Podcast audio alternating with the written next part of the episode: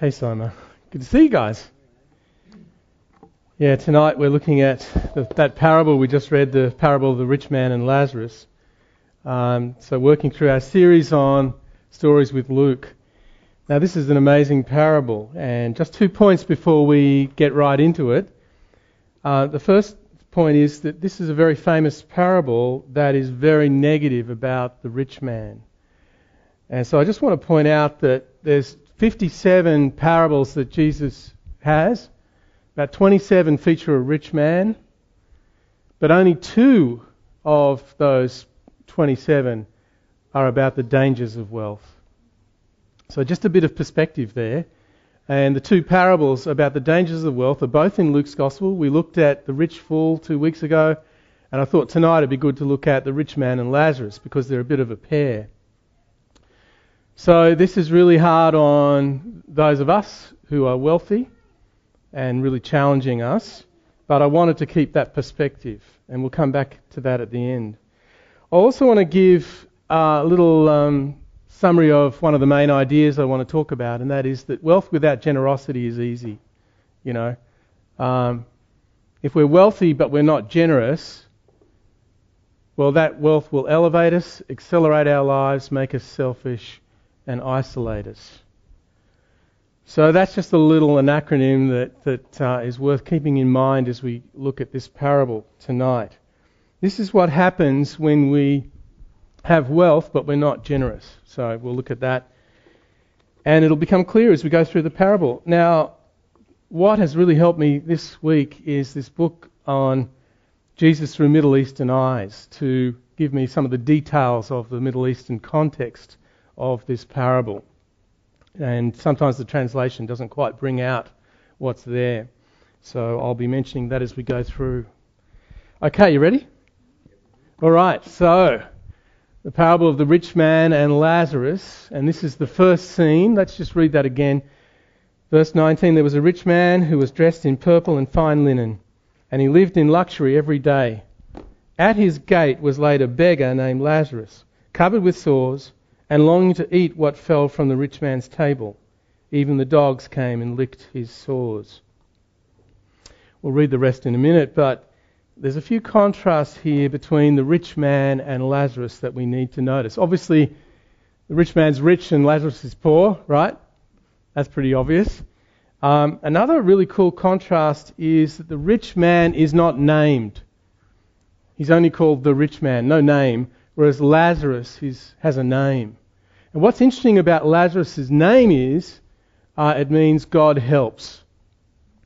And so imagine coming up to Lazarus, okay, he's begging, he's got sores all over his body, uh, he doesn't look in very good shape, and you ask him what his name is, and he says, God helps. And you wonder, well, if that's how God helps people, I'm not sure I'm interested in that kind of God. And so his name is kind of, well, what's going on there with Lazarus' name? It's kind of interesting, isn't it? Anyone else interested? That's kind of interesting, yeah? I think we're meant to go, whoa, what's going on here? Um, and then the rich guy, uh, he's clothed in purple, and purple came from seashells. Little bits of purple that you see on seashells, they took that from all these shells and used it to make purple dye. It was incredibly expensive. And so that's why purple is the colour of kings. He, this rich man also wears fine linen, and that's an actual loan word from Egypt. It's that really sheer, sort of see through clothing that you see in Egyptian ancient art, right? That stuff. It was incredibly expensive cloth made from flax, and this rich man is wearing this incredibly exquisite and expensive. Actually, it's probably his undergarments that are being referred to here. If you wanted to know, he's got very expensive underwear, right? uh, is what Jesus seems to be saying. so this is the era before the Industrial Revolution. So clothing is incredibly expensive. expensive. I used to wonder, you know, Achan in the Old Testament stole all, all this stuff from Jericho. And he stole this huge gold bar, he st- stole this bag of silver, and then he stole a suit of clothes. And I've often wondered, well, what? Did he steal a suit of clothes? Imagine a robber these days going into a mansion, getting into the safe, stealing a million dollars, and then going upstairs to try and find the best suit and take that as well. What? You wouldn't do that. Why is Achan stealing this suit? Well, the suit back then was probably worth the equivalent of 500,000, right? And so, in the first century, clothing what could be incredibly expensive. And this is what's happening in the case of this rich man. Very, very expensive clothing. Um, and you knew someone's status by what they wore.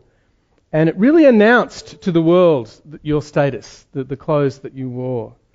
And this, these clothes here are the, the top of the range. And what's striking about this guy as Jesus portrays him is he wears his expensive clothes every day.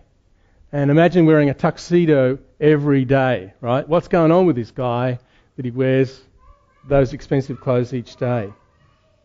And not only does he dress to the nines every day, he's feasting every day, and Jesus really lays it on thick. He feasts sumptuously every day. Which means to the Jews who were listening to him, they would have picked up that that means he doesn't give his servants a Sabbath day because they're constantly cooking and serving him every day. So he's not caring for his servants. And so then, of course, he's not caring either for Lazarus. He's walking right past him and not giving him anything. Um, and we don't even know from the text whether he's even aware of Lazarus' ex- existence. Uh, whether he even ever glances at Lazarus, we're not told. So if you're Jesus' audience at this point, what are you feeling about this rich man? Oh, you know, basically he's the major scumbag of the universe. And Jesus is really laying it on thick. There's a couple of other contrasts here. One is the rich man is clothed in fine linen, whereas Lazarus is clothed or covered in sores. So both of them are kind of covered. Right? Another contrast is between the dogs and the rich man because Jesus says the dogs lick Lazarus's clothes. Now, this is saying that the dogs were caring for Lazarus. In 1994, they discovered 1,300 dogs in Ascalon on the coast of Israel, dating back to the 3rd century before Christ. These 1,300 dogs that were buried were related to a center of healing and what seems to have happened is they trained the dogs to lick the sores and wounds of those who were ill. And we know now today that, of course, saliva of dogs has antibiotics in it, so it's good. And so in Jesus' day, they knew this kind of thing too, and saliva was healing. Of course, that's why dogs lick their own wounds. Uh, so here's another contrast. The dogs are doing what the rich man should have been doing. The dogs are caring for Lazarus, not the rich man. And another contrast Lazarus longed to be fed from the scraps that fell from the rich man's table. Who's eating those scraps? the dogs. So the rich man is feeding his dogs, but he's not feeding Lazarus.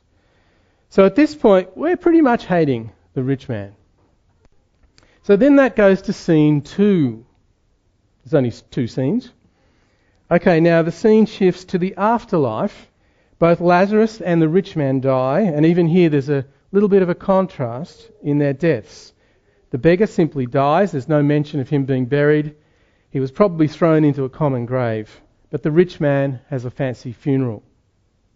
And so now they're in the afterlife. The rich man in Hades, in torment, Lazarus with Abraham in heaven, by Abraham's side. And the rich man calls out, verse 23, looks up and he sees Abraham far away with Lazarus by his side. So he called to him, Father Abraham, have pity on me, and send Lazarus to dip the tip of his finger in water and cool my tongue, because I am in agony in this fire. Now, this is very interesting. Remember, we weren't sure whether the rich man ever even looked at Lazarus. Now we know that he must have looked at Lazarus because he recognizes Lazarus as he looks up into heaven. Um, so, Jesus, of course, this is a this is a parable, right? This is just Jesus constructing a parable to make a point. He's using poetic license here. It's not like there really is a chasm between heaven and hell, or that you can talk across the chasm, chasm right?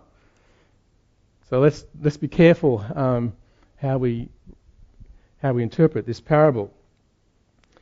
But we notice that the rich man notices Lazarus, and so during his life he knew Lazarus. So what must have happened is the rich man had just walked past Lazarus every day and not turned and helped him. And I think one of the most interesting things in this story, and it's really crucial, is how this rich man now relates to Lazarus. Jesus' audience of his day would have, you know, they would have expected that now that, Laz- now that the rich man was in Hades, he would have apologized to Lazarus. He would have called out, Sorry, Lazarus, I should have, you know, shared some of my food with you. And that the people of Jesus' day would have expected that in the parable. But no, this rich man is still treating Lazarus like he did when he was on earth. You notice that? He now wants Lazarus to come and serve him. In other words, remember that elevation that happens from money. Money elevates our life, accelerates our life, it makes us selfish, and it can isolate us and let, and if we're not generous with our wealth. Well, that elevation that he cultivated on earth now is continuing in this afterlife. In other words, his character is unchanged from what it was when he was on earth. And so he wants Lazarus to come and serve him. In fact, he doesn't even address Lazarus. Notice that he, he addresses Abraham and asks Abraham to order Lazarus to come and serve him. So the gall of this man is incredible. Well, let's start unpacking some implications here, and I want to also mention some other contrasts in this story as we go.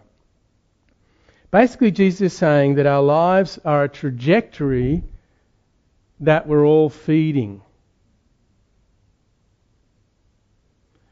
C.S. Lewis, in his book The Great Divorce, talks about a person who, when they're young, they have grumps occasionally.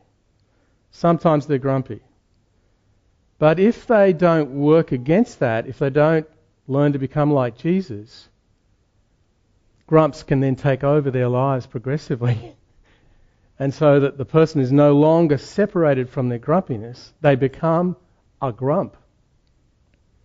And C.S. Lewis says if that can happen in 80 years of a person's life, particularly as we get older, what about if it was a thousand years in hell or more?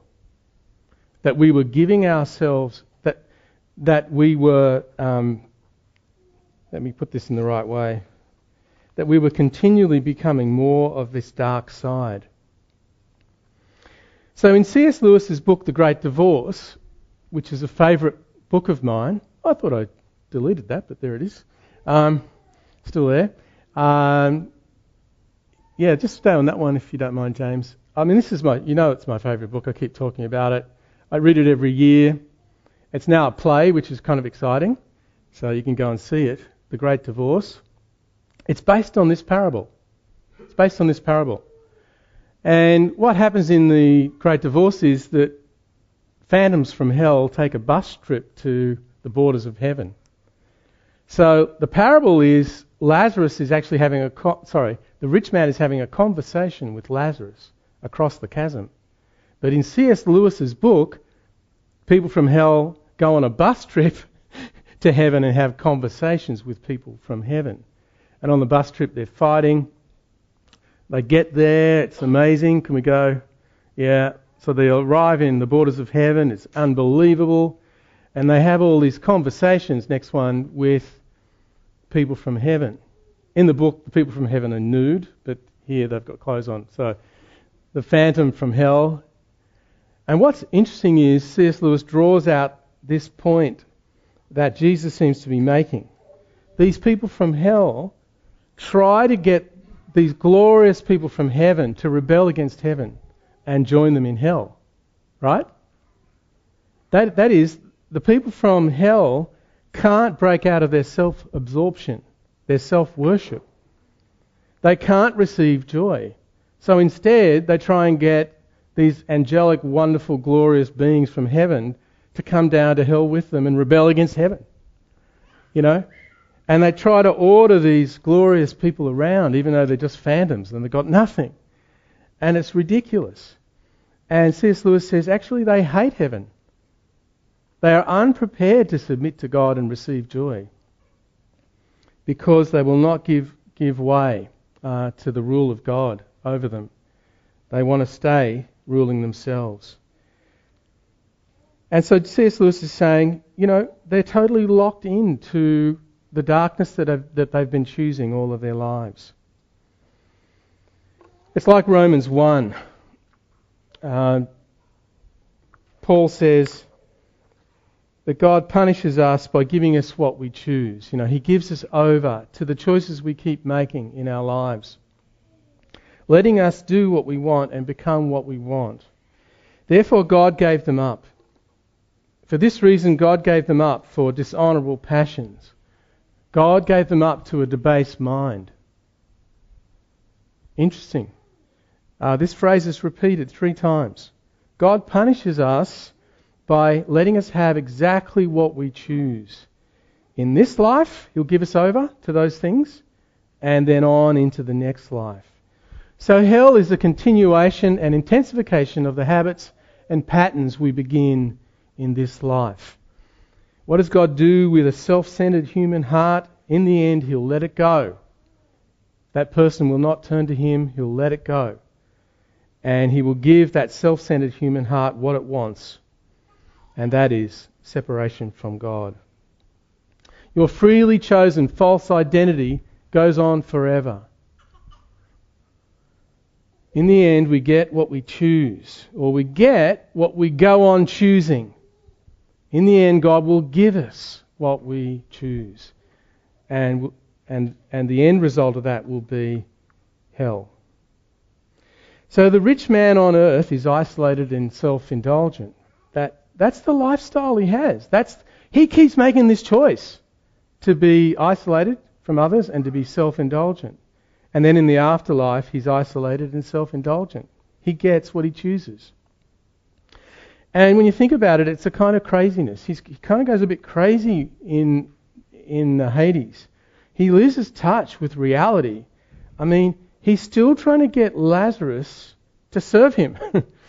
he's still treating Lazarus as an inferior to him.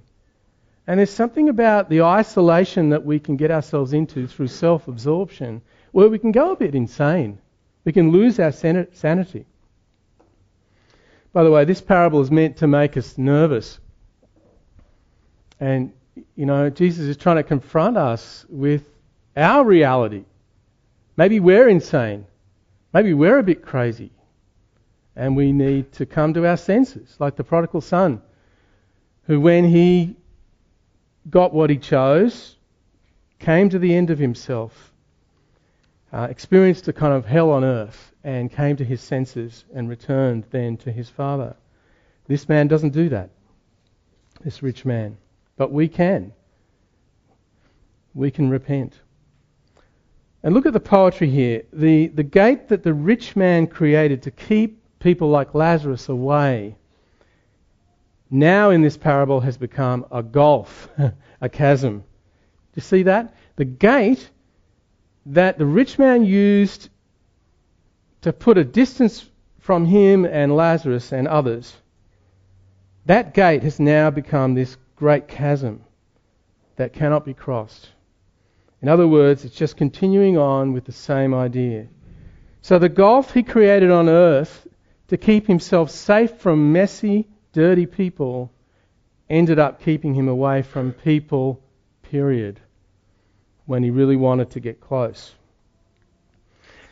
Just a quick example of this. Uh, Glenda and I uh, used to be involved in student ministry, Newcastle University, and we had a house across the road from the university. And in our street, just a few doors down, there was a Muslim family from the Maldive Islands. And it would have been easy for us to treat them differently than we treated the other students that we were trying to reach out to. They were Muslims, they were from the Maldives. But Glenda wanted to treat them the same, to slow down and spend time with these Muslim neighbours. Remember, wealth accelerates, and I had to slow down and take the time to be with these Muslim neighbours. And I was drawn out of my isolation uh, that you can get from ministry sometimes because Christian ministry can isolate us just as much as wealth. And we can be all consumed in our own little world, even in ministry. You know, and I was involved in reaching university students for Christ, but I was focused on young adult university students. And I was, the potential of that is I'm so isolated and so absorbed into this little world. But here was this Muslim family, and the Muslim family were living just three or four doors down, virtually on our doorstep, right? Lazarus is on this man's doorstep. Their names were Nyla and Shakur and their children. And they didn't know anyone much, and so we reached out to them. We took them to the Blue Mountains for a day trip because the Maldives has nothing over two metres where they come from. so they'd never been above two metres in, on land. So we took them up here and, and back. We were living in Newcastle at, at that time. And Aleem was car sick because he just hadn't been on very many car trips anywhere because that doesn't happen on the Maldive Islands. And uh, like we took them to Glenda's parents' farm. They'd never seen a farm. We spent time with them and they ended up asking us to go to their son's circumcision party. Uh, and uh, I, have never been at anything like this. 13 year old boys get circumcised and then they have a party. And what that means is the, the boy's bed is in the middle of the living room. All these people come over and have a party around the bed. And there he is there's a string from the ceiling that holds the sheet up in the right place because it still hurts. And he's like in agony. He's just been circumcised, and we're all having a party around him. So we went over to that. Glenda did some uh, patchwork quilt with Nyla and, and, a few others. And one night we had um, Nyla and Shakur and their friends that they'd met through uni over for dinner. It was cool. It was a Buddhist couple, a Hindu couple, a Muslim couple, and Glenda and I, and then all of our kids. so Buddhist, Hindu, Muslim, and Christian couples. And we, it was hard to work out what to cook. Some don't like bacon, some don't drink milk, and and so we did damper and soup. And we ended up like the whole night we couldn't stop talking about God. Just couldn't stop talking about God because of the nature of the different religions coming together. Men over here, women over there, as their custom was. And then Nyla and Shakur went back to the Maldives, and he eventually left her for a younger woman. And so she asked us to sponsor her to move to Australia because she had nothing. And we didn't, you know, and we're, and we're just trying to search our souls into why we did not sponsor this woman. It's, you know, it's one of the greatest shames of our life, I guess. But the point is, reaching out to others in need helps us from being isolated in our ivory towers. You know, we learnt about their world, we gave them a bit of dignity, we formed a little community in our street between us. And that's just a quick, everyday example. Um, uh, that, ge- that generosity, when we're generous, we share our lives, we share our wealth, we share our time.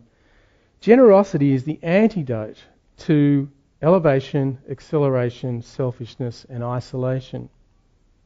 Make sense? And what Jesus is relentlessly doing through this parable is he's saying that the, our fundamental orientation in life, you know, whether we're generous and continually generous or not, a fundamental what we're doing in our life, what we're choosing in our life, extends into eternity. That life is deeply connected and Jesus uses the par- uh, poetry of the parable to tell us this. And we can't approach money in any right way until we understand this. That how we use money, we need to do that in the light of eternity. And it's one of the most important things about how Jesus approaches money that he says in chapter 12 sell, all, sell your possessions and give to the poor, and if you do, you will lay up treasure in heaven. Right? What we do with our money now in, in, in giving to the poor means we're laying up treasure in heaven. And this parable seems to be saying exactly the same thing. Think of your life as a trajectory. The whole idea of sowing and reaping.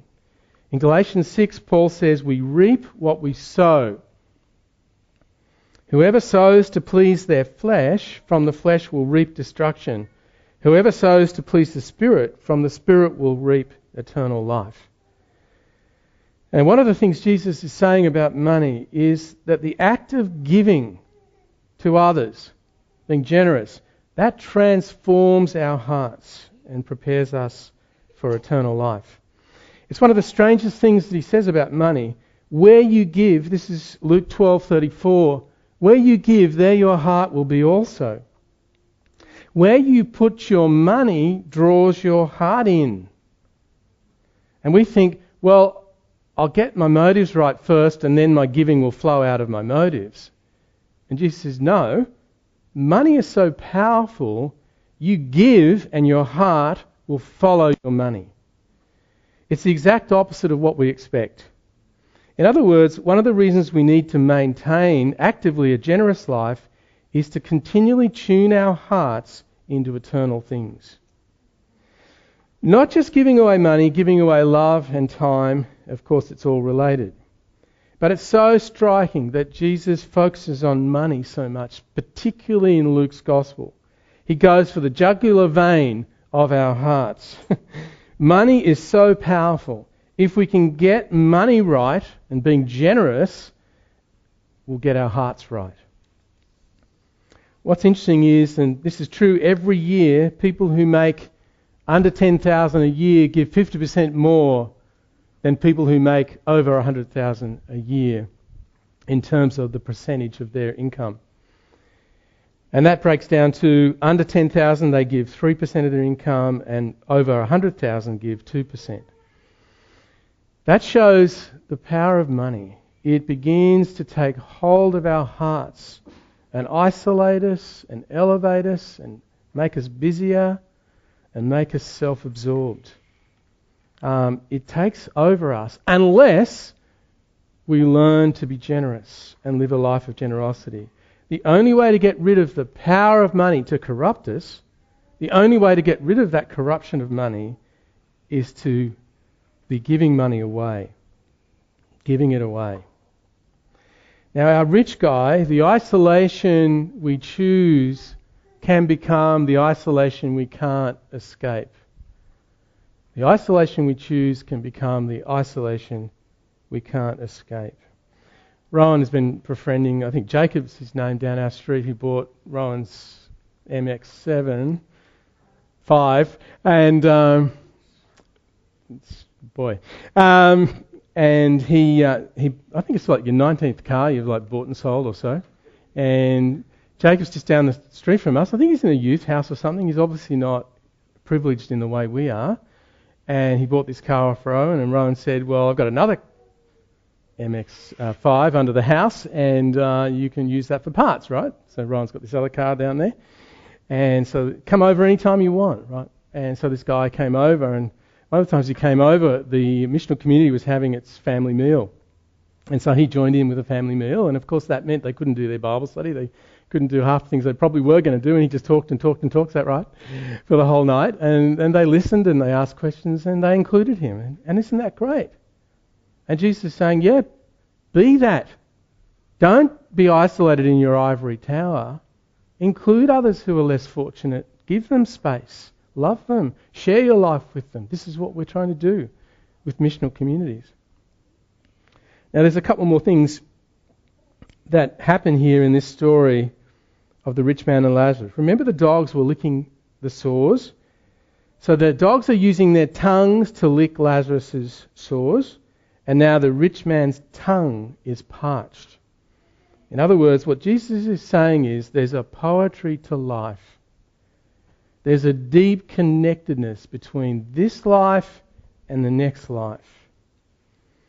Uh, and it's unseen. And Jesus is saying, get x ray vision. See how life how God sees it.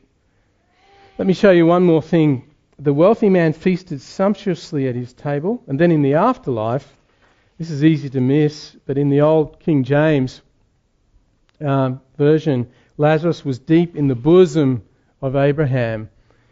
But if you're careful with this, you realize that that's, they were reclining at table, and you recline on your left elbow, which means he was on Abraham's right. So he was at the seat of honor in the heavenly feast. So there were no crumbs from the table for Lazarus in this life, but in the next he was in the place of honour at the heavenly feast. And also there was no table for Lazarus in this life, but in the next life there's no table for the rich man. So there's all of these reversals going on. Jesus, genius, you know. Another way of saying this is what I do every day shapes the person I'm becoming. What I do every day shapes the person I'm becoming. And we need to fight against the spirit of the age, which says, no, we, we can do things in isolation, it won't impact other things. You know, it's like that saying in America uh, what happens in Vegas stays in Vegas. No, it doesn't. You know, you watch porn on the internet, that won't stay there. That's going to impact your life in all kinds of other ways. So it's not true. We reap what we sow. Um, or another way to say it would be righteousness is a path. And sometimes I think we forget this. Righteousness is a path. Let's be feeding the right trajectory. So again, in um, Luke 16, verse 9, Jesus says, make, Use your money to make friends for yourself in this life, so that in the next life you'll be welcomed into eternal dwellings. What we do in this life continues on and impacts the next life. Let's not go down a path which will lead us away from God. Let's stay on the path of generosity, of sharing our lives with others, which is keeping us on the, the right path. We reap what we sow. So now remember the rich man didn't have a name. Anybody been thinking about that? Uh, we'll close with this. And I think this is why uh, Jesus keeps him nameless, whereas he names Lazarus. I love this picture. The angel of God comes to take Lazarus uh, to heaven after he dies. Uh, so, you know, God helps was his name, and God was helping Lazarus. So, I love that. Through the dogs and through the through the angel. God was helping Lazarus. So his name was true. But the rich man is nameless. Because when you take away his wealth, there's nothing there. His wealth has so distorted and warped him. And again, it's wealth without generosity. Wealth with generosity is the best way Jesus has to describe what his Father is like. And that's why Jesus repeatedly uses wealthy men in the place of God in 25 of the other parables. Because wealth with generosity mirrors the Father's heart. Wealth with generosity is living the gospel. When we combine wealth with generosity, it's a beautiful thing. It's what God does. God is so wealthy, but He is so generous with that wealth. The story of the prodigal son, the wealthy landowner, gives oh, $100,000 or whatever he gives to his son. He knows his son's probably going to squander the money, but he gives this money to his son in the hope that his son will come to his senses and return, which is what happens. And that's a picture of God. He sends his son. He gives of his wealth in the hopes that we will return to our senses and come back to Him. So that's God. God is not like this rich man in this parable, quite the reverse. He breaks out of his ivory tower and comes and dwells among us. So it's a beautiful, beautiful thing when we are wealthy. Nothing wrong with wealth, but when we are constantly being generous with that wealth. But to be wealthy is to stand on a knife edge. There is a danger in wealth. Wealth is like an ex- extreme sport. Nothing wrong with extreme sports, they're just very dangerous. The wealthier we are, the, the more we need to practice caution in our extreme sport by being generous. If we're constantly generous, for me, I've got this amazing house. That means for me constantly using my house for others, having people over, sharing my house with people. It's a constant lifestyle choice, or my heart can start going down the wrong track.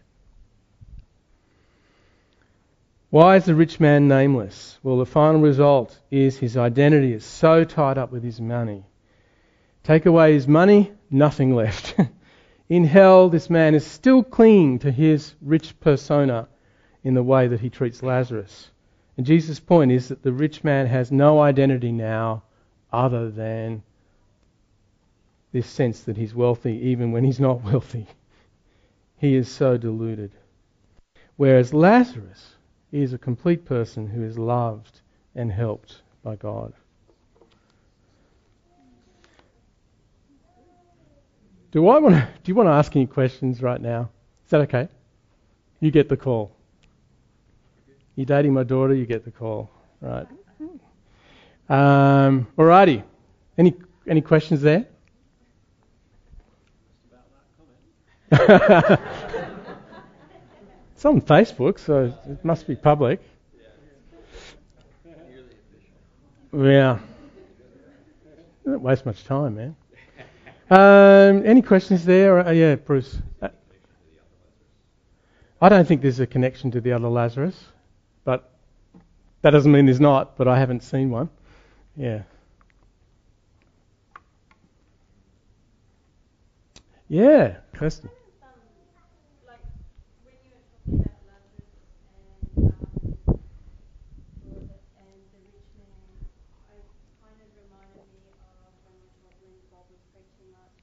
Yeah.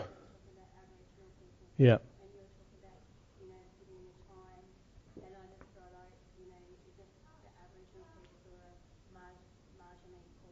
Yeah. Ah. Right. Yeah. Yeah. Yeah. So yeah, it's it's not just sort of handing out money, it's relationship. It's, it's yeah. So yeah, what what can we do to care for Aboriginal Christians or Aboriginal people in the Blue Mountains?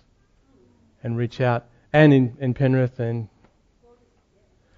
so David King's I hope will come. He's an Aboriginal man and a Christian here in the Blue Mountains. He's going to tell us what's really going on in the Aboriginal world here in, here in our area.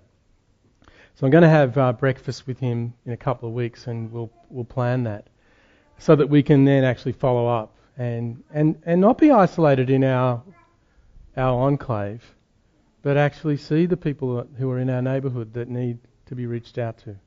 Yeah.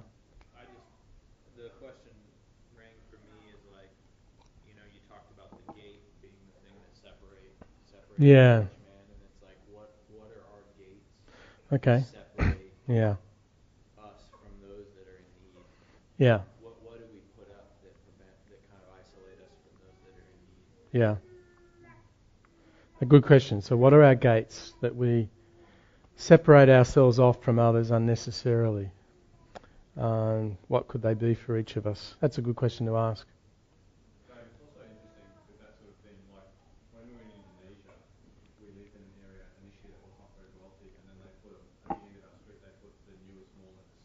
Yeah.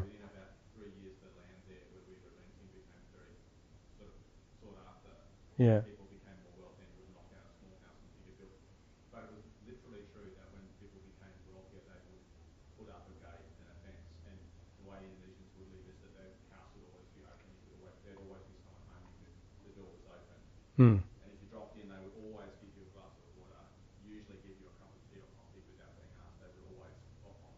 Mm.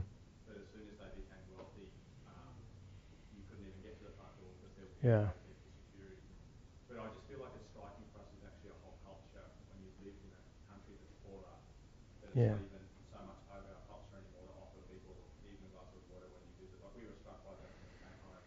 You know, you, no one in Indonesia would let you come to their house without at least giving you some water, and usually more than that, usually making you a cup of tea. Yeah. Yeah. Having people in our homes is, I know you've said before, it's just so crucial. We have people in our homes. There's something about that. You know, we're really welcoming them in. So that we brought Nyla and Secure uh, into our home, you know, and then we were in their home. That's just so important. I think the church, we can have walls, can't we? And we are so in our ghetto